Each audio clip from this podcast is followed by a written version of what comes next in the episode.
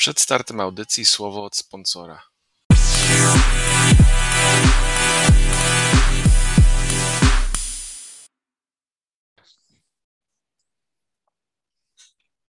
Cześć, witamy w NFL.pl Radio. Ja nazywam się Jakub Kazula. Jak co tydzień e, są ze mną Maciek Zając. Cześć. Hubert Gawroński. Cześć. I jak co tydzień pogadamy sobie o tym, co działo się w NFL w ubiegłym tygodniu i co będzie się działo w ten e, weekend. Za nami bardzo ciekawa trzecia kolejka, przed nami być może jeszcze ciekawsza czwarta, więc zacznę klasycznie od tego, panowie, e, co Wam się najbardziej w ten weekend podobało? Które mecze Wam się podobały? Co Was zainteresowało? Może macie? Ze względu na e, jakość gry moich Chiefs nie wspomnę o pewnym meczu, natomiast bardzo podobał mi się ten mecz, który zapowiadaliśmy i ten mecz, nad którym spędziliśmy sporo czasu, czyli Tampa Bay kontra Los Angeles Rams. Był, myślę, że mniej więcej tak dobry, jak go zapowiadaliśmy i tak dobry, jak obiecywaliśmy. Było widowiskowo, było fajnie, było dużo rzuconych yardów, nie było za dużo biegania i było zwycięstwo Stafforda, które może przewidywałem to za duże słowo, ale na które miałem bardzo dużą nadzieję. Tutaj w sumie Bucks, y, Bucks przegrali, Bucks przegrali przez, e, przez swoje sekundary. Drugi sezon z rzędu Bucks zaczynają z naprawdę wątpliwym sekundary, które ma e, mocne wahania formy. E, tak naprawdę rok temu, dopiero w końcówce sezonu, w tym najbardziej kluczowym momencie, czego Maciek pewnie nie chce pamiętać, to sekundary zaczę, zaczęło dojeżdżać. E, ciekawe, jak będzie w tym roku. E, a tobie, Hubert, co się podobało najbardziej?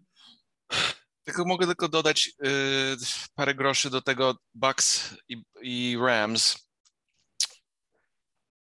to jest taki mecz, który Tom Brady będzie pamiętał. Nie wiem, czy oglądaliście e, Chicago Bulls documentary i Michael Jordan po prostu mówił każdą rzecz, co jego obraziła w trakcie jego kariery i podejrzewam, że ten mecz, nie, że tutaj coś się stało, co powinno Toma Brady'ego obrazić, ale ja już widziałam na jego twarzy, jak dostawali w tyłek już pod koniec meczu, bo nie dostali w tyłek już tak cały mecz, ale już pod koniec, jak wynik był wiadomy, Y, jaki on był zły. Ja ci gwarantuję, wam wszystkim drogim słuchaczom gwarantuję, że jak te, te dwie drużyny się spotkają w, w rozgrywkach, to Tampa im zło i dupę. Po prostu mam takie przeczucie. Stafford wyglądał super, Deshaun Jackson y, obudził się. Y, tak naprawdę Deshaun był otwarty wiele więcej razy niż Stafford go znalazł. Na te trzy chwyty na 120 yardów i jeden touchdown. Tam naprawdę on zostawił może 200 yardów na boisku, bo on był otwarty tyle razy. Deshaun Jackson w ogóle nic nie stracił, jak chodzi o prędkość, jak chodzi o nic. To jest, to jest najlepszy zawodnik, jak chodzi o te głębokie piłki, co nasz, nasz sport w ogóle w historii widział. Czy tam obok Jerry Rice, on jest jeden z najlepszych. Więc y, bardzo fajnie się go ogląda i ogólnie lubię Rams, jak oni grają, ale yy, mój ulubiony mecz, ja nie wiem, czy w ogóle wiecie o tym, ale obejrzeliśmy w, tym, w ten weekend Super Bowl. To jest Super Bowl konserwatywnych, durnych trenerów. I to był mecz między Falcons i Giants. Panowie, bardziej konserwatywnego zjawiska nie widziałem w historii świecie. Te, te, te, te trenery... A Vikings oglądasz. A, nie, no raz na jakiś czas tam się im uda, daj spokój, już bez przesady. Ale, ale już oni są bardziej konserwatywni od PiS nie, nie wiem, jak inaczej to powiedzieć. Y, masz, masz zagranie czwarte y, i, i parę centymetrów na 38 y, yardzie przeciwnika? Po, po co mam ryzykować i, i, i go for it? Od, odkopnę, to po prostu pod koniec meczu się zrobiło fajnie i tam Falcons wygrali, oczywiście się bardzo cieszyłem, ale to był tak brzydki mecz do oglądania, tak mało wyobraźni. Bo, bo po Arturze Smithie, po jego że tak powiem, karierze w Titans spodziewaliśmy się jednak nieco więcej i nieco takiej bardziej awangardowej ofensywy, a nie tylko takich właśnie bardzo, właśnie tak jak mówisz, bardzo tradycyjnych zagrań. Kurde, bieg w no lewo. Tak, trochę, trochę tak. No, Artur, po, Artur, po Arturze Smithie się spodziewaliśmy więcej, natomiast w momencie, jak Giants podpisali Jasona Garretta, to dobrze wiedzieliśmy, co się będzie działo. No. Tak, no po Jasonie Garretcie jakby nikt chyba nie miał oczekiwań żadnych poważnych, ale Artur Smith póki co wyrasta mi na takie trenerskie negatywne zaskoczenie tego sezonu. Bo nawet nie chodzi o to, że jego drużyna gra źle, no bo Falcons tak naprawdę nie do końca mają kim osiągać jakieś niesamowite wyniki, ale grają brzydko dla oka i tego się nie chce oglądać. A, a takich jest beznadziejny. Y, z Eagles grali fatalnie, 6 punktów zdobyli, z Giants 14 punktów i z 20 punktów zdobyli przeciwko Tampie. To był ich najwyższy chyba z tych trzech meczów wynik, jak chodzi o atak. Y, mają Matrajana, mają y, Kyle Pizza i Calvina Ridley'ego, co powinno już wystarczyć na fajny atak. I guzik z tego wychodzi. Ja jestem w szoku, ale tak naprawdę czy powinien być w szoku? Arthur Smith był bardzo tradycyjny. Te, te, ten Titans atak był taki, że biegał dużo. No mieli, miał e, Henry'ego i, i, to, i to pod tym względem tak używał go. I ja myślę, że po prostu to mu zostało. No będę, będę biegał, bo Mike Davis jest kurde y, ten, Derrick Henry, może mu się tak pomyla. I, i używa tego Cordellera Pattersona jako running backa też. On nie jest nic specjalnego, jest tam trochę efektywny, ale, ale masz Matt Ryana, który jest tak naprawdę jeden z lepszych rozgrywających i on średnio chyba nie, on chyba nie osiągnął 300 yardów jeszcze w, w ani jednym meczu. Mogę się mylić, może w Tampie osiągnął, ale, ale z Eagles... Równo i w tym, 300 yardów miał. No, no to, to na jego umiejętności to jest zbyt źle. Ym... No. no i tyle. No dobra, mamy, mamy super konserwatywnych e, trenerów. W międzyczasie dodam jeszcze do Buccaneers, bo to ważna sprawa. Ich sekundary jest marny na razie. W dodatku mają kolejne kontuzje. Z Patriots zagra e, Jamal Dean, ale ma być aktywny Richard Sherman nowo podpisany. I jak myślicie, na ile Richard Sherman tutaj swoje zdziała? No bo powiedzmy sobie szczerze, Sherman e, miał kontuzję w tamtym roku, długo nie grał, teraz miał jakieś problemy pozaboiskowe, choć nie są to problemy pozaboiskowe takie klasyczne, czyli że zawodnik coś spierdzielił, mówiąc za przeproszeniem, i coś odwalił. Tutaj Bardziej coś rodzinnego się tam odwaliło, no nie? Tak, rodzinnego. to jest znacznie, znacznie głębsza i rodzinna sprawa i nawet nie jesteśmy w stanie na podstawie tych informacji, które znamy wiedzieć, żeby oceniać, co tam się wydarzyło. W każdym razie nie było fajnie. Mm, więc od, e, od dłuższego czasu Sherman ani nie grał, bo nie grać to jedno, ale on nawet nie trenował z żadną drużyną, bo obóz całkowicie przyszedł obok i te pierwsze tygodnie również.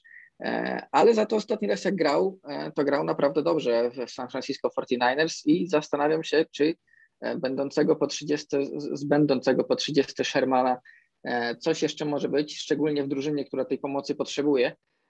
Plus, czy już tej pomocy możemy oczekiwać w meczu z Patriots, czy jednak podpisanie gościa w środę i żeby zagrał w niedzielę, nawet tak doświadczonego jak Sherman, to jeszcze troszkę za wcześnie. Ja myślę, że Sherman jeszcze nie zagra, na pewno nie zagra dużo. Jeżeli zagra i dostanie kilka snapów, to, to już będzie i tak więcej niż się spodziewam. On w poprzednim sezonie zagrał bodaj 5 meczów, więc tego też nie było jakieś, jakoś strasznie dużo. Teraz dłuż, długi czas bez treningu, długi czas bez gry. Spodziewam się, że nie będzie jeszcze gotowy, żeby być starterem, a w Tampie mimo wszystko myślę, że jego umiejętności pozwalają mu myśleć o tym, żeby być w perspektywie sezonu starterem. Zwłaszcza, że tak jak sam mówiłeś, to sekundary Buccaneers no, wymaga wsparcia. I o ile w końcówce poprzedniego sezonu grali dobrze, o tyle bardzo dużo siły tego sekundary wynika z tego, jak dużą presję e, linia defensywna wywiera na rozgrywających. I to chociażby było idealnie widać właśnie w Super Bowl, gdzie Patrick Mahomes nie miał życia, więc to sekundary miało w zasadzie święty spokój, bo rozgrywający musiał walczyć o życie zamiast rzucać piłkę do nawet względnie wolnego receivera na pewno pomoże Richard Sherman trochę, ale ta, ja się totalnie zgadzam z, z Kubą. Tutaj, czy to był Maciek, sorry.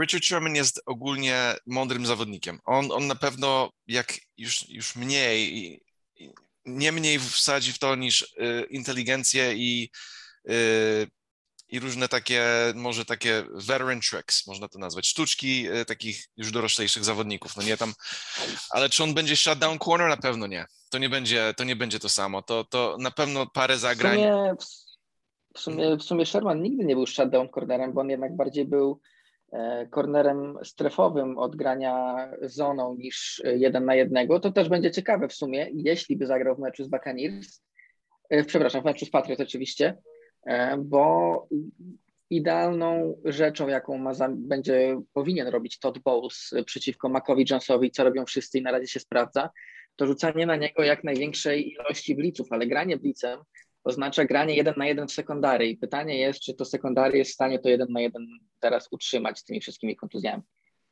No sekundary Buccaneers generalnie miało spore problemy z graniem jeden na jeden już w zeszłym sezonie i to było widać w, kilku meczach, więc mam wrażenie, że Sherman, o ile jest, a przynajmniej był znakomitym kornerem, to nie do końca nawet w szczycie formy był kornerem, który teraz wpisałby się w to, czego najbardziej brakuje Bakanic.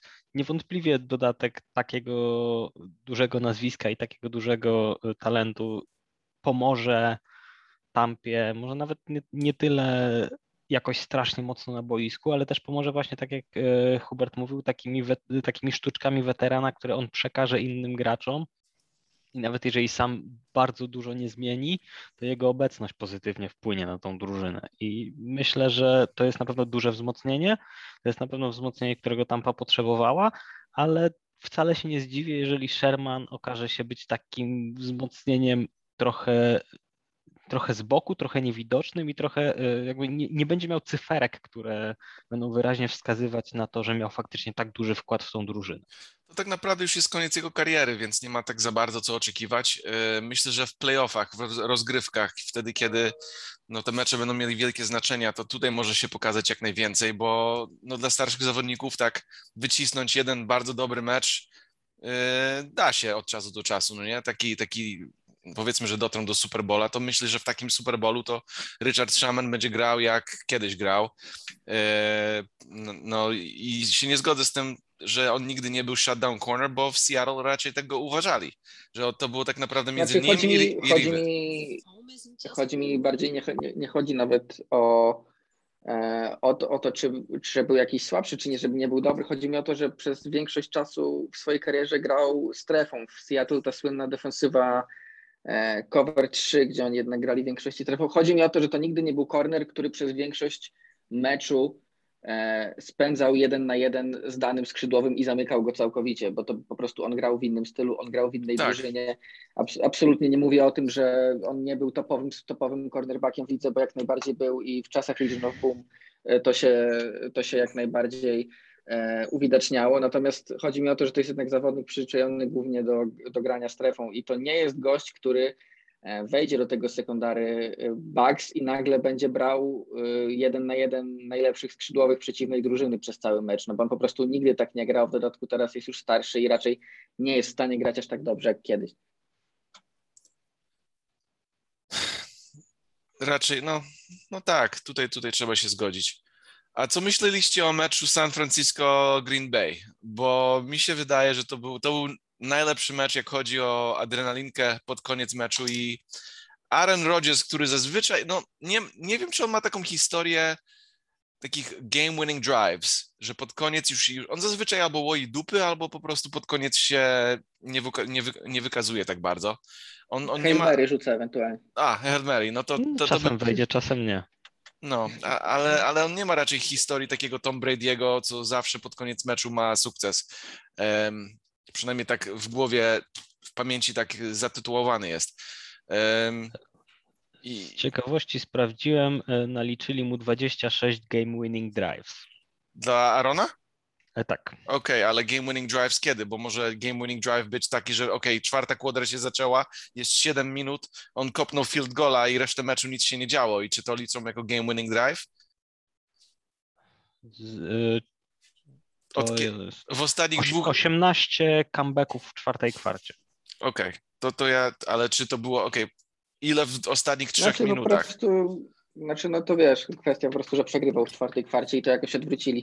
No nie, tam tak fak faktycznie to może nie być, e, to może nie być aż taka skuteczność jak, nie wiem, u Brady'ego e, czy u mistrza kombaków w czwartej kwarcie Matthew Stafforda swego czasu, ale, tak. E, faktycznie, ale faktycznie Rodgers faktycznie, tak jak mówisz, jest tak, że nie mamy tego w głowie, tak może przy nim. Mamy co najwyżej, ok, Hail Mary, i że jakoś, jakoś tych game winning drives nie mamy, ale jednak Rodgers trochę ich ma i na pewno ma umiejętności, żeby to robić i ten mecz w sumie e, z 49ers e, to dobrze pokazał, że Rodgers, że ten mecz z Saints w pierwszej kolejce to e, wypadek przy pracy i Rodgers kompletnie nigdzie się na razie nie wybiera ze swoimi umiejętnościami. Znaczy oczywiście ze swoimi umiejętnościami mam, mam na myśli to, że nie stał się słabszym rozgrywającym, bo to czy się gdzieś wybiera, to się po sezonie okaże.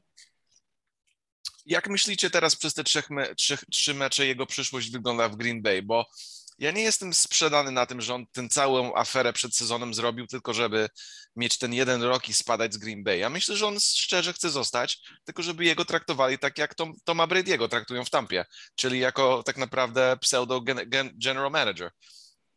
Żeby on po prostu mówił, no. co on chce i dostawał, co on chce, ale ja nie myślę, że on, że on z Green Bay ucieka.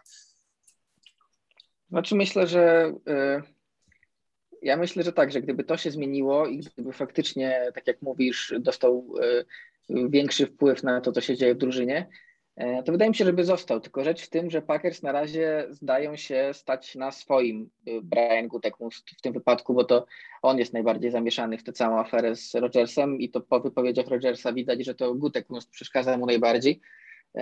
I wydaje się, że oni na razie nie zmieniają swojej pozycji, a jeśli nie zmienią swojej pozycji, to stawiam, że Rodgers odejdzie. Też to tak właśnie dla mnie wygląda, że to jest sytuacja, w której Aaron ch pewnie chciałby zostać i pewnie chciałby e, zrobić coś w rodzaju właśnie Tom Brady w Tampie, czyli kolejny drive po Super Bowl, ale mam wrażenie, że to wyglądało tak dla niego do, do tego preseason, gdzie on jakby zobaczył, że ta drużyna nie ma zamiaru dać mu takich warunków, że Gutekunst nie ma zamiaru trochę y, zrobić krok w tył, żeby zrobić więcej miejsca Aaronowi. I, i że to faktycznie jest jego, ten jego last dance w, w Green Bay. I mimo, że on może nie chce i może dobrze mu się tam gra, żyje, mieszka, cokolwiek, to prędzej czy później y, dostaniemy informację, że, że Aaron Rodgers zagra gdzieś indziej, tak bo to jest moim zdaniem, tak jak, tak jak było powiedziane, to jest sytuacja, w której on chciałby mieć trochę taką pozycję Brady'ego, takiego ściągnijcie mi kumpli i ja z nimi wygram duże rzeczy.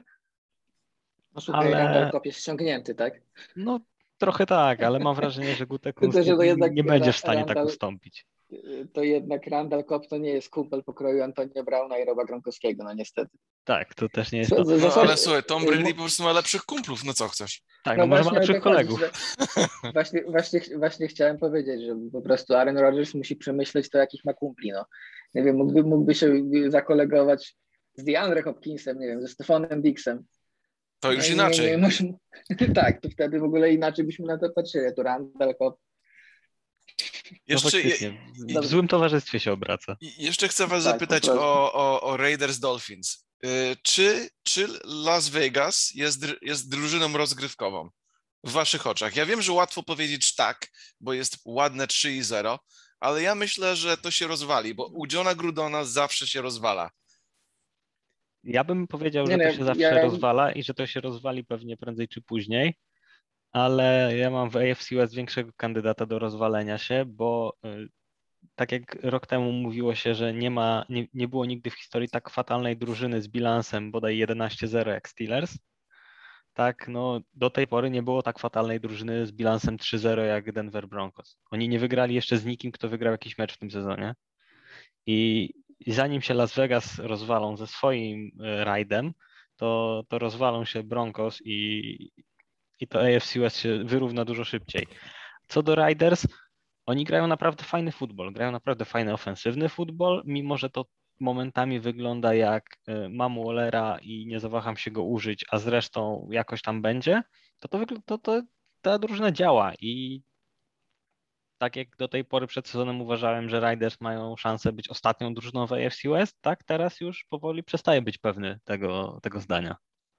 No tutaj wydaje mi się, wydaje mi się, że obie te, obie te drużyny już za chwilę mają taki reality check trochę, bo Broncos mogą się, mogą, mogą przeżwać z Riders, y, przepraszam, z Ravens e, i to będzie koniec ich y, zera w, w rubryce porażek. Z drugiej strony Raiders mają tak na dobrą sprawę pierwsze, e, znaczy no nie pierwsze, bo wygrali z Ravens i to był naprawdę dobry mecz i, i Ravens są dobrą drużyną, ale jednak potem byli marni Steelers i Dolphins prowadzeni przez Jacobiego Brissetta, więc to nie jest nic specjalnego. A teraz będą mieli Chargers na rozkładzie i to będzie naprawdę fajny mecz. Zresztą zaraz pewnie o nim, o nim pogadamy, jak będziemy zapowiadać. Hubert, coś jeszcze chcesz? Ja jeszcze chcę piwo, bo jest piątek, ale mogę jeszcze dołożyć, wiecie co, jeszcze mogę, bym jeszcze dorzucił to, że Derek Carr w tej chwili gra jak e, MVP. Jak patrzy Ale się na... o tej porze też tak mówiliśmy. Mm. David Carr mówił tak do Week 17, więc. I powie... jeszcze, jeszcze jedną rzecz dodam, że jedyna różnica w Raidersach, co nie, nie było widoczne w przeszłych latach pod Grudenem, przynajmniej jest, że y, defensywny front, czyli e, Crosby, ktoś jeszcze tam był, grają naprawdę fajnie. Tak, Ngakwe, Ngakwe, przede Ngakwe przede tak, wszystkim. To jest, to, jest, to jest duża siła w obronie, ale moim zdaniem jest inna rzecz, która w Raiders się zmieniła, której nie było w poprzednich sezonach. To jest to, że oni się nie, e, jakby to użyć takiego bardzo e, swojskiego określenia, nie pękają na robocie, tak? Dwa, e, dwa z tych trzech meczów są wygrane w dogrywce. Mhm. W tym, w, tak naprawdę w, w, tym meczu z Ravens tam ta dogrywka była na włosku i oni już prawie ten mecz przegrali, a mimo to dociągnęli wygrany odzyskali jakby ten mecz i widać, że oni w tych decydujących momentach meczu nie mają problemu, nie robią się słabsi, nie pękają właśnie. W zeszłym sezonie oni, kiedy już te playoffy zaczynały im świecić na horyzoncie, strasznie się wysypali, bo to, że tam pojawiły się jakieś kontuzje, to jest jedna rzecz, ale oni po prostu przestali grać swoje i przestali wygrywać mecze, które mogli wygrać. W tym sezonie póki co wygląda na to, że oni są dużo mocniejsi w głowie.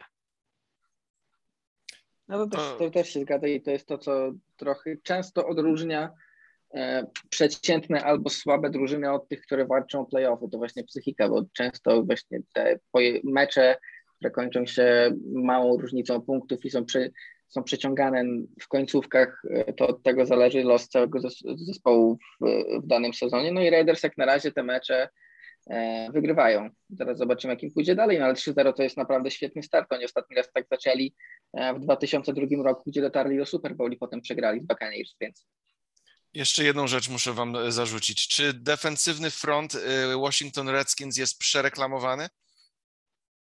Bo na razie nie tyle przereklamował. Jeszcze nie chcę tego może, powiedzieć, bo tak hypowałem. Może, nie tyle, prze, może nie, ty, nie tyle przereklamowany, co chyba potrzebują momentu, żeby wejść w sezon, bo jednak mimo wszystko, nawet jeśli nie będzie to tak dobry front, e, jak sobie to wyobrażaliśmy, to jednak tam jest masa talentu na linii defensywnej, żeby to, e, żeby grać znacznie lepiej niż grają do tej pory. W tej chwili to ich rozgrywający jest po prostu chłopakiem do wzięcia, bo naprawdę gra bardzo źle. On, on bardzo źle. On gra, jak to nazwać, troszeczkę jak biedny, biedny Brett Favre. Dużo przekręca piłki, raz na jakiś czas ten Heineke zrzuci taką fajną piłkę, ale z takim rozgrywającym będzie ciężko wygrać, bo on on nie jest konsystent, nie, nie ma tej konsystencji yy, takich bezbłędnych meczów. On, on, on troszeczkę za dużo piłkę przekręca i, i mi się wydaje, Ale że... to jest rozgrywający, który grał w AAF bodaj, albo XFL, w której z tych no tak, podlig, więc no tak, to nie jest wydaje mi się, że którym oczekujesz nie wiadomo czego. Nie no wiadomo, że... I tak, i, i tak ma tylko jak najmniej zawalić do momentu powrotu Fitzpatricka, a e, ale ten moment tak będzie, ale ten moment będzie chyba za rok, bo ja nie wiem, Fitzpatrick 6 do 8 tygodni chyba minimum nie będzie grał, więc Heineke jest raczej starterem, no większość sezonu mi się wydaje, że będzie. Znaczy, no tak, będzie, będzie starterem, już minęło ile tej kontuzji, no on w pierwszej kolejce doznał tej kontuzji, tak. jak było 6 do 8 tygodni, no to gdzieś tak e, po połowie, dziewiąta, dziesiąta kolejka powinien wrócić. E, na razie, na razie Heineken, no, zależy od tego, co tam, co też to wygląda, no, jak to będzie też wyglądało. Jeden mecz e, i ten terminarz, mecz Giants e, wygrali, trochę im Giants pomogli, ale wygrali. Teraz, no wiadomo, z Bills przegrali, ale z Bills to pewnie z Fitzpatrickiem by mieli duże problemy. A teraz mają na przykład Falcons, o których już się tutaj ładnie wypowiadaliśmy, więc myślę, że jeśli to będą takie mecze, E, E, to po prostu Heineken ma, ma szansę może nie tyle, nie wiadomo jaki bilans zrobić, ale ma okazję, ma szansę utrzymać ten bilans na tyle w grze, żeby Fitzpatrick po powrocie jeszcze miał szansę tę drużynę wciągnąć do playoffów i mam wrażenie, że takie jest podejście w Waszyngtonie w tej chwili. No zobaczymy, będzie ciekawie. No dobra, to w takim razie ja jeszcze tutaj warto zauważyć y, kilka rzeczy. Duże brawa dla Justina Tuckera za game winning field goal, który jednocześnie jest rekordem ligi. Świetny, świetny moment. Y, kolejny dowód na to, że Detroit Lions jakkolwiek by się nie starali, to i tak, to i tak zawsze przegrają. Y, to prawda. W, Smutne. Smutne, ale prawdziwe. No, ja naprawdę ale zauwa- razem, jak Zauważyliście, no, że w każdym meczu są, są, nie dostają aż tak strasznie w dupę.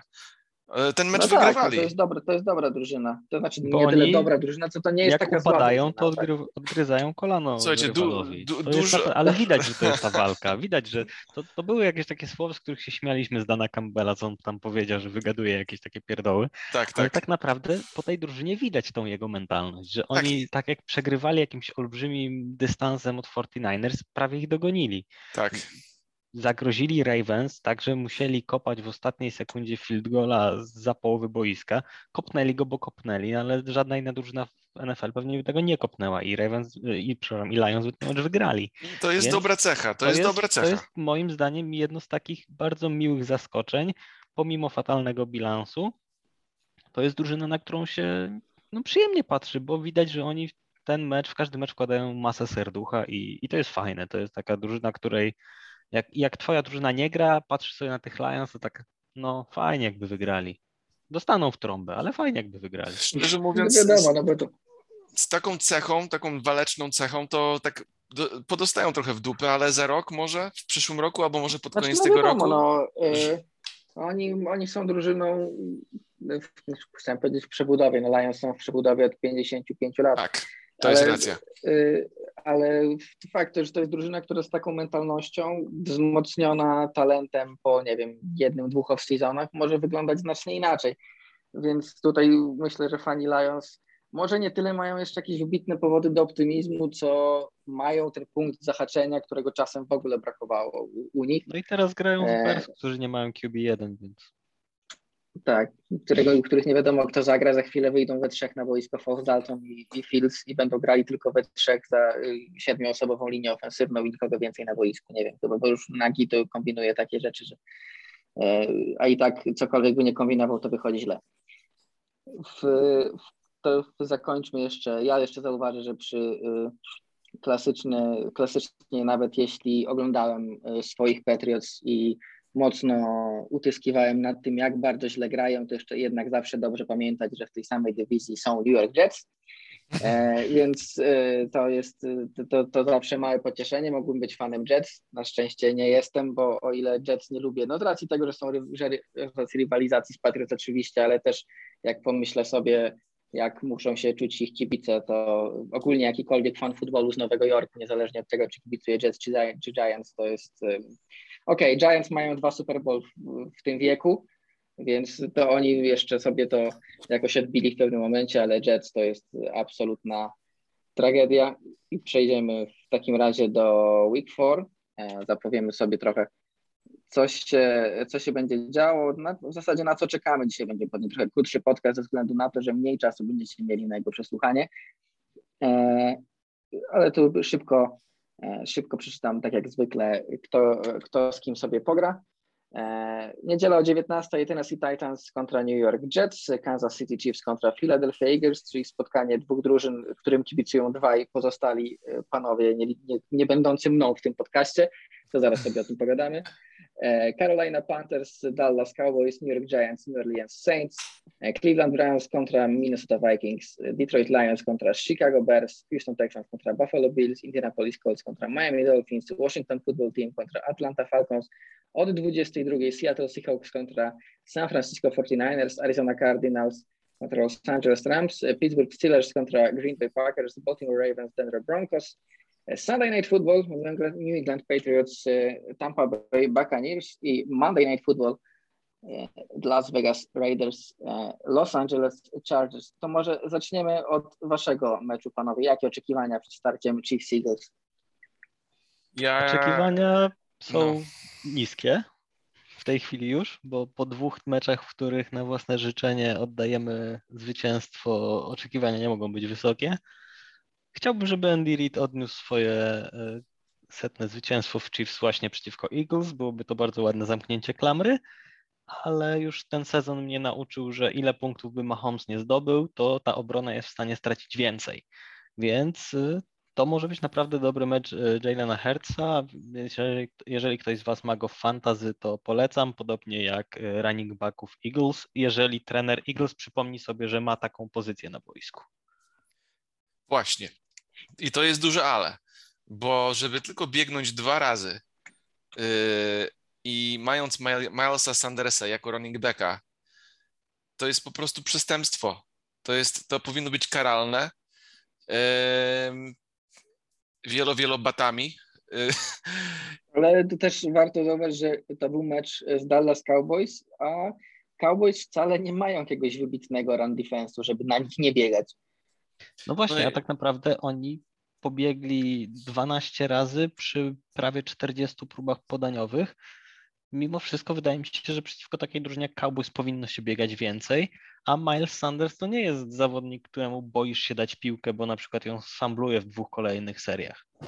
Miles Sanders ma poten potencjał być e, pro, ball, pro, pro, pro, pro bowlerem. On, on naprawdę jest elusywny, taki coś jak Saquon Barkley, tylko bez kontuzji, mi się wydaje. Taki jest Miles Sanders. Tylko, że no, nie wiem, co ten trener kombinuje. Nie wiem, nie wiem co odwaliło mu tydzień temu, że on tylko rzucał Jalenem Hercem. Nie wiem, czy on chce chłopaka po prostu zakatrupić, czy, czy on chce, żeby on załamał się tym wszystkim, co widzi Jalen Hurts. Jest, będzie miał chyba, to będzie jego siódmy mecz, gdzie on zaczyna przeciwko Chiefs.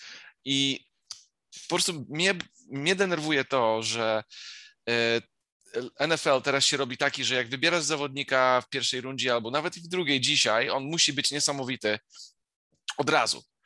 I tak, tak nie było. Tak dopiero się zaczęło od kiedy Joe Flacco i Matt Ryan byli wybrani, zaczęli w pierwszym roku, mieli dobre sezony i nagle się taki fantum zaczął, że ok, wybieram rozgrywającego i on będzie od razu zaczynał i startował i ma być niesamowity. Jak nie, to po roku, półtora jego oddaje i mnie nie obchodzi. Tak, tak kiedyś nie było.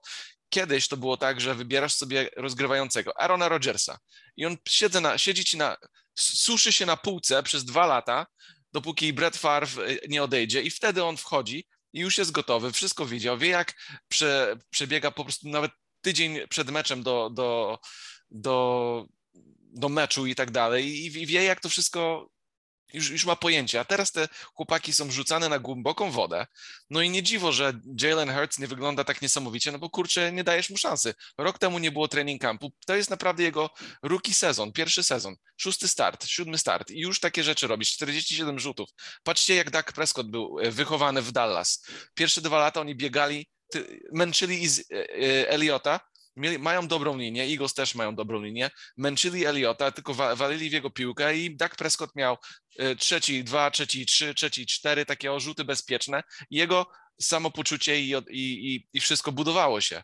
Jego confidence, wszystko wzrastało dzięki temu. Teraz masz 4-5 lat później, Dak Prescott jest normalnie jeden z najlepszych rozgrywających, dlatego że Cowboys jego wychowali tak, jak dobrego synka powinno się wychować. Nie kurde rzucać na głęboką wodę na dzień dobry. I to mnie wkurza w, w dzisiejszym NFL. Tak samo z Zach Wilsonem. Ziomek nie powinien, nie ma, nie ma prawa być na boisku w tej chwili. On powinien siedzieć rok, niech jakiś tam y, weteran Mike Glennon, czy tam kogokolwiek znajdziesz, y, przyjmie te porażki, niech on się po prostu uczy gry, uczy oczekiwań i tak dalej i, i wtedy ten chłopak będzie miał szansę. Ale te drużyny są po prostu idiotyczne, bo to chodzi o kasę. Weźmiesz takiego Zaka Wilsona, powiedzmy, że będzie niesamowity, tak? Już oszczędzasz, bo przez te pierwsze cztery lata nie musisz mu płacić, więc budujesz drużynę wokół jego i, i, i wiesz, i, i na tej zasadzie masz lepsze szanse, żeby wygrać Super Bowl. Ja rozumiem to podejście, ale ogólnie żeby mieć sukces, musisz mieć dobrego quarterbacka, jego trzeba wychować. I te, teraz się nie wychowuje quarterbacków. Nawet Patrick Mahomes nie zaczął pierwszy rok, a teraz y, jest najlepszym zgrywającym w NFL. Jaka jest tutaj co jest tutaj e, podobne, że daje się im chwilę, żeby wchłonąć ten NFL. Nie od razu na głęboką wodę. Dziękuję. To tak, była, na Eagles. To była, to była wielka improwizacja Huberta. E... Wszystko fajnie, ale ja nie zgodzę do końca, bo ja jestem generalnie team, jeżeli masz średniego quarterbacka, to zmień go na młodego quarterbacka, bo może będzie lepiej, a na pewno będzie dla ciebie taniej i oszczędniej. I to może się udać, bo Jalen Hurts nie grał źle. Pierwszy mecz zaczął naprawdę fajnie. Potem no, nie było już tak różowo, no bo zagrał przeciwko poważnym drużynom, a nie przeciwko Falcons. Ale teraz zostaje obronę Kansas City Chiefs, która daje się kroić niemal każdemu. Więc to może być mecz, na którym on naprawdę rzuci jakieś fajne piłki, zdobędzie sporo punktów. I nawet jeżeli Eagles tego nie wygrają, no bo co by nie mówić, Chiefs są wyraźnymi faworytami, to to jest mecz, na którym on może próbować zbudować sobie pewność siebie. Jeżeli zagra dobry mecz, jeżeli będzie miał, a przeciwko obronie Chiefs to jest możliwe, jeżeli będzie miał statystyki zbliżone do Patricka Mahomesa, to myślę, że coś takiego bardziej podbije jego ego niż to, że i podbije jego samopoczucie, pewność siebie, niż to, że na przykład, nie wiem, no, za, w meczu tak ważnym wypuszczają za niego Lejna Gaberta. Już tego wspomnianego przez ciebie. No moim zdaniem wpuszczanie młodych rozgrywających zawsze jest lepsze, chyba że faktycznie masz rozgrywającego, którym coś osiągasz i wiesz, że ten rozgrywający, którego masz na ławce, to jest ktoś, kto musi się uczyć z jakiegoś powodu. Moim zdaniem Zach no Wilson, mam... którego wspomniałeś, jest przykładem, który no Jets nie mają kim grać i oni nie mają o co grać, a Wilson teraz uczy się tej ligi, uczy się na błędach i na dużym bólu, który mu sprawili chociażby Patriots, ale no musi się tej ligi nauczyć.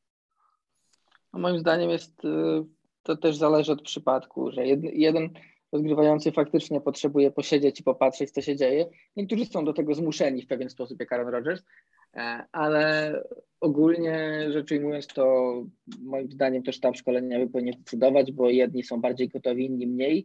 Jednego można skrzywdzić, rzucając go od początku, drugiego nie, bo na przykład mam wrażenie, że e, mentalność Trevora Lawrence'a wygląda tak, że on mimo tego, że zaczyna 0-4 i że nie zawsze idzie i tak dalej, to on ma taką mentalność, przynajmniej ja taką mentalność wyciągam z jego wypowiedzi i wywiadów, e, że jego to nie, nie, nie, nie rusza zbyt mocno i to nie wpłynie na to, jak on się będzie rozwijał, czyli on, te porażki go jakoś nie zabolą mocno i nie zostaną w nim, tylko on przejdzie do, do następnych meczów i będzie się uczył. Natomiast są rozgrywający, którym po, takich, po takim 0-4 i takiej grze jak na przykład Wilsona, no mental może się załamać i nie wiadomo jak potem jak to odkręcić, więc moim zdaniem każdy przypadek jest inny i trzeba to e, zostawić w rękach sztabów szkoleniowych, co oczywiście nie znaczy, że te sztaby szkoleniowe będą podejmowały dobrą decyzję, bo wiemy, jakie niektóre z nich odwalają fikołki logiczne, tak jak teraz Matt Nagy z Justinem Fieldsem na przykład, który dalej nie wie, y, nie tylko Fields nie tylko nie wie, czy zostanie starterem, ale nawet nie wie, czy będzie nim Andy Dalton, ale nawet nikt nie wie, czy nie będzie nim Nick Foles, a za chwilę to ja nie wiem, czy Ryan Pace nie będzie rozgrywał. E, szczerze mówiąc, nie, ja właśnie przed chwilą e, przeczytałem, że e, Matt Nagy powiedział, że dopiero star do, do, startu me meczu nie będą wiedzieli, kto zaczyna. To będzie. Tak, tak właśnie tak. ja do tego nawiązywałem właśnie. No, no, no. Andy no Reid więc... powinien odciąć Mata Nadziego ze swojego drzewka trenerskiego. Tak. To psuje renomę. Psuje renomę zdecydowanie. To jest, to jest też smutne, bo ja pamiętam Mata Nadziego jako koordynatora w Chiefs i, i on nie wyglądał tam źle. Ale no, słuchajcie... Prawda, nie, nie wiem, jaka była jego rola do końca, no bo jednak Reid to jest ofensywny trener i myślę, że jednak miał trochę więcej do powiedzenia niż, niż Nadzi i myślę, że teraz Bienemi ma więcej do powiedzenia niż y, Nadzi. Natomiast on nigdy nie, spra nie sprawiał wrażenia jakby takiego zagubionego. A, a w Chicago on wygląda jak totalnie zagubiony. Bym nie powiedział totalnie, bo dwa razy byli w playoffach yy, za jego kadencji. Zaciągnął ich tam Mitch Trubiski. ja bym powiedział, że Matt Nagiego offense, atak i sztuczki magiczki dociągnęli mycia Trubiskiego do playoffów, ale to już jest kłótnia na inny dzień. Um, no, ostatnio po prostu spadł na psy. Rok temu byli w playoffach też, ledwo dotarli, ale, ale byli, no nie? Więc może trend to jest, jest strasznie taki, że... dziwna drużyna. To jest. to jest strasznie dziwna drużyna. To jest drużyna, z którą trochę nie wiadomo, co zrobić. No, no trochę, tak. no tak, no tak. Ja ja myślę, że powinni dać, żeby Andy Dalton faktycznie zaczął tych kilka więcej meczów i potem e, Justina Fieldsa gdzieś tam wcisnąć pod koniec, bo w tej chwili tutaj jest taki hałas, że chłopak nie będzie miał nawet szansy, żeby nauczyć się pływać, jak to w cudzysłowie. Um, no. Ale No jak dobra, chodzi... w takim razie, no mów, mów jeszcze. Jeszcze bym dodał mecz Seattle i San Francisco, bo chyba No ja przechodzimy właśnie do... do tego, ja właśnie do tego, do tego chciałem nawiązać, bo mamy dwa mecze w dywizji NFC West, a dywizja NFC West jest tak potężnie mocna, że jakiekolwiek zestawienia z tej dywizji to i tak jest rzeźnia w którymkolwiek tygodniu. A teraz mamy takie dwa, właśnie Seahawks 49ers i Cardinals Rams. To Hubert, skoro chciałeś o tym wspomnieć, to proszę bardzo. No ja właśnie tutaj się zastanawiam, czy Seattle nie jest w momencie bardzo kryzysowym w tej chwili, bo zacząć 1-2 i mecz San Francisco, który jest 2-1, no jak wtopią ten mecz, to już są w sporej dziurze, biorąc pod uwagę, że Arizona i Rams są 3-0, tak? To już kopią taką no dziurę. tak, no w tej, w tej dywizji każdy przegrany mecz liczy się podwójnie, to nie jest jakaś, to nie jest słaba dywizja, żeby sobie to odbić w dalszej części sezonu, to każda porażka się liczy. No i teraz, no i teraz słuchajcie, to może się naprawdę źle potoczyć, bo powiedzmy, że przegrają ten mecz i potem no, ich sezon się potoczy w taki sposób, że no, nie dotrą do rozgrywek. Yy, No jeżeli Roze- przegrają ten mecz, to mają kolejny problem, bo za cztery dni grają z Rams po krótkim tygodniu. O, w to czwartek. Widzisz, nie, nie miałem okazji jeszcze zobaczyć na ich rozkład. Więc jeżeli teraz dostaną lanie, z, z, jeżeli dostaną lanie z Niners i wpadną pod rozpędzonych Rams, którzy moim zdaniem są faworytem w meczu z Cardinals, no to oni mogą skończyć pierwsze pięć kolejek z bilansem 1-4 i Mm. to myślę, że w tej dywizji zamyka myślenie o playoffach. No to po, pokatastrofujmy jeszcze więcej i teraz sezon się skończył. Russell Wilson nie był za szczęśliwy y, pod koniec, czy tam przed początkiem tego sezonu. Y, Tam zmienili chyba ofensywnego koordynatora, różne tam rzeczy szły, że on nie był jakiś tak za, y, o linia ofensywna, nie coś, coś, marudzi, się- coś marudził, tak, no nie, nie? nie? Bardzo mu się podobała linia, ale ostatecznie stwierdził, że w sumie we're good i dobra, jedziemy. No, więc, więc powiedz mi, po takim złym sezonie, czy to może otworzyć stare rany? E, możliwe, jeśli, on, jeśli Wilson po całkiem niezłym sezonie trochę narzekał i o tym się mówiło, to jeśli Seahawks zaliczyliby teraz tak beznadziejny sezon, beznadziejny oczywiście dla, dla drużyny o ich statusie i o ich talencie, bo mówimy tutaj po prostu nie o tym, że oni prostu będą mieli bilans 3-14, tylko o tym, że po prostu na przykład nie wejdą do playoffów. I to już będzie e, spora sprawa i wcale nie jestem przekonany, czy Wilson wtedy nie zacznie marudzić dwa razy bardziej. No zwłaszcza, że od lat się też to mówi, że y, jego partnerce to Seattle to tak jest potrzebne jak świni siodło i najchętniej Tak, y, że ona, ona rodzina przeniosłaby się gdzieś indziej. Tak. Ale akurat w Nowym Jorku to nie wiem, czy Wilson chce karierę skończyć, żeby tam pójść, czy o co chodzi. To... Ja, no coś No tak, słyszałem, to że były... nie jest wybór. To, może, może do Giants ewentualnie, Między- bo... Wybór między dżumą a cholerą, zdecydowanie. Mhm. Nie, to ja już wolę to Seattle smutne. to ja już wolę, nie wiem, wiesz, Cleveland albo nie wiem, cokolwiek, Cincinnati, niż ten Nowy Jork, jak patrzę. Cincinnati robi się fajne teraz. Ty, ale wiecie co? Russell Wilson W w ogóle Miami... Russell jest z Cincinnati, więc może, może ma jakieś A, takie no właśnie. wewnętrzne A, To on tam pewnie, to on akurat pewnie z Cincinnati lubi bardziej niż przeciętny Amerykanin. Tak. Jak chodzi o, o Miami, to myślę, że to jest kolejne miejsce, gdzie może wylądować, jakby coś nie po, powiodło się, ale myślę, że teraz wyprzedzamy troszeczkę fakty, jak chodzi o jego przyszłość i tak No dalej. tak, no niemniej myślę, że ten mecz y, San Francisco Seahawks może być takim już, no wiadomo, w week 4 trudno mówić o jakichkolwiek zdecydowanych prognozach, natomiast no jeżeli przegrają tutaj i przegrają z Rams, no to to okienko na playoffy zaczyna się zamykać. No tak, raczej szybko, bardzo No tak. szybko.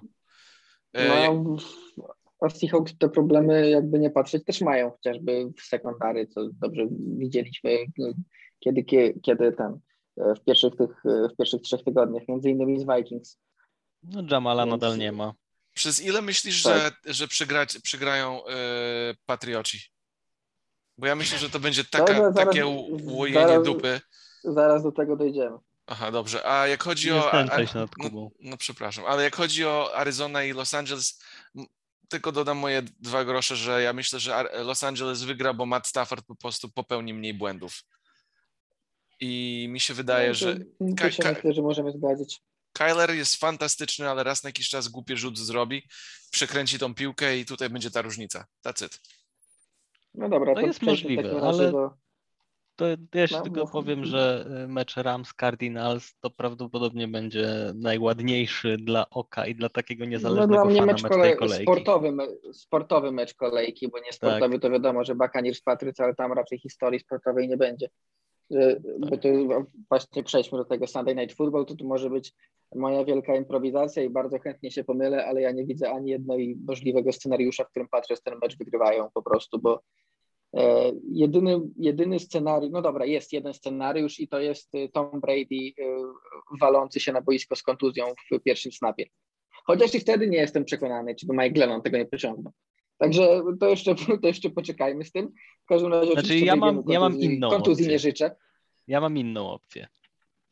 Nie ma trenera w tej lidze, który potrafi tak dobrze zamknąć rozgrywającego i nie ma trenera w tej lidze, który lepiej zna Toma Brady'ego. Więc jeżeli tak. ktoś ma sprawić, że Tom Brady będzie wyglądał źle, to jest to Bill Belichick. I jeżeli Ja wszystkim- jakimś cudem uda mu się to zrobić, to to będzie mecz pod tytułem Tampa Bay wygrywa e, 10 do 7, bo nie Tak, widzę no, zwycięstwa no właśnie o to chodzi, no. No ale, Właśnie o to chodzi, no. Ale może być blisko. W każdym razie ale może być e, blisko. Jedyna, jedyna opcja, jaką ja widzę na wygranie z tymi Bucks, to jest dokładnie to, co zrobili Rams, czyli atakowanie i sprawdzanie ich sekundary agresywnie przez cały mecz. No niestety Patriots nie są w stanie teraz tego robić, bo wątpię, żeby to zmienili w ciągu tygodnia, a i Josh McDaniels jest konserwatywny, a Mac Jones też nie jest ryzykantem i na razie gra bardzo bezpiecznie i wątpię, że na razie zacznie odpalać jakieś piłki długie do Agolora czy coś w tym stylu. No to w zasadzie wyda- wydaje mi się jedyna taka opcja, żeby trochę, e, trochę tym Bucks e, zagrozić. W ogóle ciekawostka z teraz, bo mm, no to tak, tak jak mówiłem, nie zagra Jamal e, czyli startujący cornerback, czyli to sekundary robi się jeszcze słabsze, chyba że Richard Sherman wejdzie z marszu i zagra dobry mecz. Więc warto by było to zaatakować, ale no nie wiem, jak to zrobią Patriots. Ja stawiam, że tego nie zrobią, że będą grali tak, jak grali do tej pory, to kompletnie na nic nie wystarczy. E, Nie ma, nie ma Giovanniego Bernarda, ale tutaj to się w sumie kasuje, bo Giovanni Bernard jest dla Toma Brady'ego takim Jamesem White'em, przynajmniej miał być i nie będzie Joe Bernarda, a z kolei w Patriots nie będzie właśnie Jamesa White'a, więc to się panowie się tutaj tak by od, odkreślają.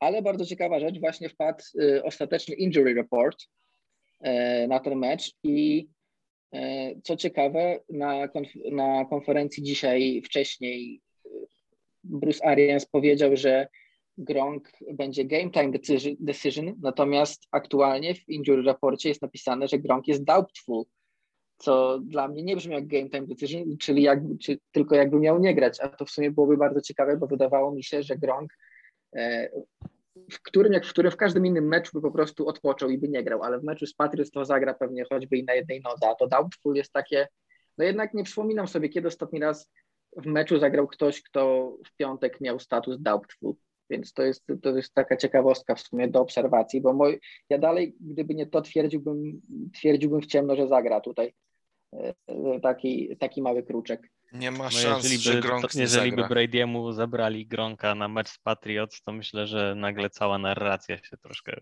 nadal będzie wspaniała i, i, i w ogóle, ale no troszkę się ukruszy lukru z tego, z tego ciasteczka telewizyjnego.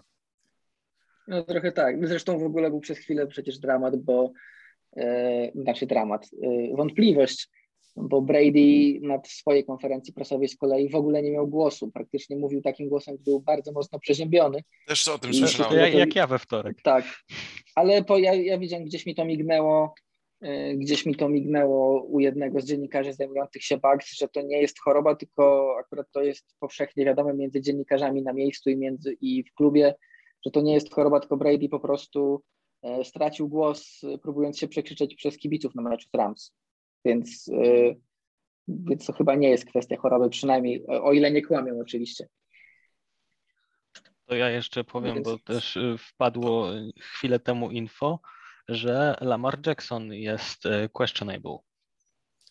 On będzie No grał, tak, no to on, nie, bo on nie trenował. Tak, tak, tak. On nie Pewnie zagra, natomiast warto mieć to na dni, uwadze. ale- Y, Warto było I robić tego Broncos wtedy fikołka, Lamar, 4-0. warto. Bo... I Broncos 4-0, bo Ravens grają bez Lamara i kolejny nie, i niepokonana drużyna. I tak co tydzień. ja czekam, że 17-0 ja, i jedziemy. ja szczerze mówiąc czekam, że na jakiejś głupocie jemu coś się stanie, bo on tak biega jak running back jakieś fikołki robi i sobie tak właśnie ukróci. e, Jak znacie zawodnika w NBA Dennis Schroeder? On miał ofertę 83 milionów, żeby podpisać się e, z Lakersami i po prostu nie, nie podpisał i podpisał z e, Boston e, Celtics z, e, jedno, je- za, za 5 milionów. No to coś takiego może się stanąć dla Lamara Jacksona, jakby na przykład rozwalił sobie kostkę albo plecy, albo coś. Bo przy jego stylu grania ja bym podpisał umowę jak najszybciej. On, ja widzę już to, jak on się sypie, już, już sobie przy głupim fikołku rozwalił plecy, a jeszcze do tego parę kontuzji z nogami i to już po, po zawodniku. On nie ma w ogóle umiejętności rzucać. Ja już, ja już na tym podcaście krzyczałam na jego wystarczająco. Tylko to chcę powiedzieć, że on, ja, czekam, żeby on się rozsypał. Nie, że to mu No, zobaczymy w sumie. Teraz, teraz to oczywiście e, z własnej głupoty, bo to faktycznie przy Cieszynce ta, e, ta kontuzja, więc zobaczymy, czy zagra z Broncos. Mm, No, nawiązując, to tak, no, najciekawszy oczywiście cały tydzień jest gadania o Patriots. Nawet zawodnicy, którzy dopiero w tym roku przyszli do Patriots i zdążyli tu zagrać kilka meczów, a nawet nie grali z Bradym w jednej drużynie, potrafią dostać na 8 pytań, 7 o Bradym, więc i widać, że ich to zaczyna wkurzać, więc oby do tego meczu jak najszybciej miejmy to z głowy, bo i tak wiadomo, że Bucks wygrają i Brady pobije rekord, no bo co, co innego, chyba faktycznie tylko jakiś kataklizm i kontuzja e, Brady'ego mogłyby to, mogłyby to zmienić, bo nic innego. A my w sumie, w sumie Team Belichick we trust to, to akurat się nie zmienia, ale nie w tym meczu, patrząc po tym, jak na razie wygląda ten atak, bo ile jestem w stanie uwierzyć, że obrona Patriots będzie w stanie utrzymać ten atak do tak 25-30 punktów, co jak na Bucks jest już niezłym wynikiem. O tyle kompletnie nie mam zaufania do tego, że ten atak jest w stanie przeciwko takiej drużynie zdobyć więcej niż 20 punktów i mocno się zdziwię, jeśli tak będzie. No ja zakładam, że Coś będzie jeszcze- tak 38-13 dla Bucks. No, Brutalnie. ja stawiam, że będzie, że, że będzie trochę mniej, ale to i tak będzie wyraźne zwycięstwo Bucks. I Eagles Coś jeszcze przegrają, na koniec co do tej kolejki? Eagles przegrają z Chiefs 48-21. To jest, to jest Czego moja sobie prognoza. i Państwu życzę. Tak, I na tym, i, i na, i na tym, na tym zakończmy. To było NFL, NFL.pl e, Radio. Ja nazywam się Jakub Kazula, ze mną byli Hubert Gawroński, Cześć, cześć. Maciek Zając. Cześć i chciałbym jeszcze Was zaprosić na niedzielę na godzinę 18 na NFL Polska Studio Live, gdzie razem z Karolem Potasiem będziemy e, zapowiadać mecze i, i gadać sobie z czatem, więc zapraszamy serdecznie. Do zobaczenia, do usłyszenia.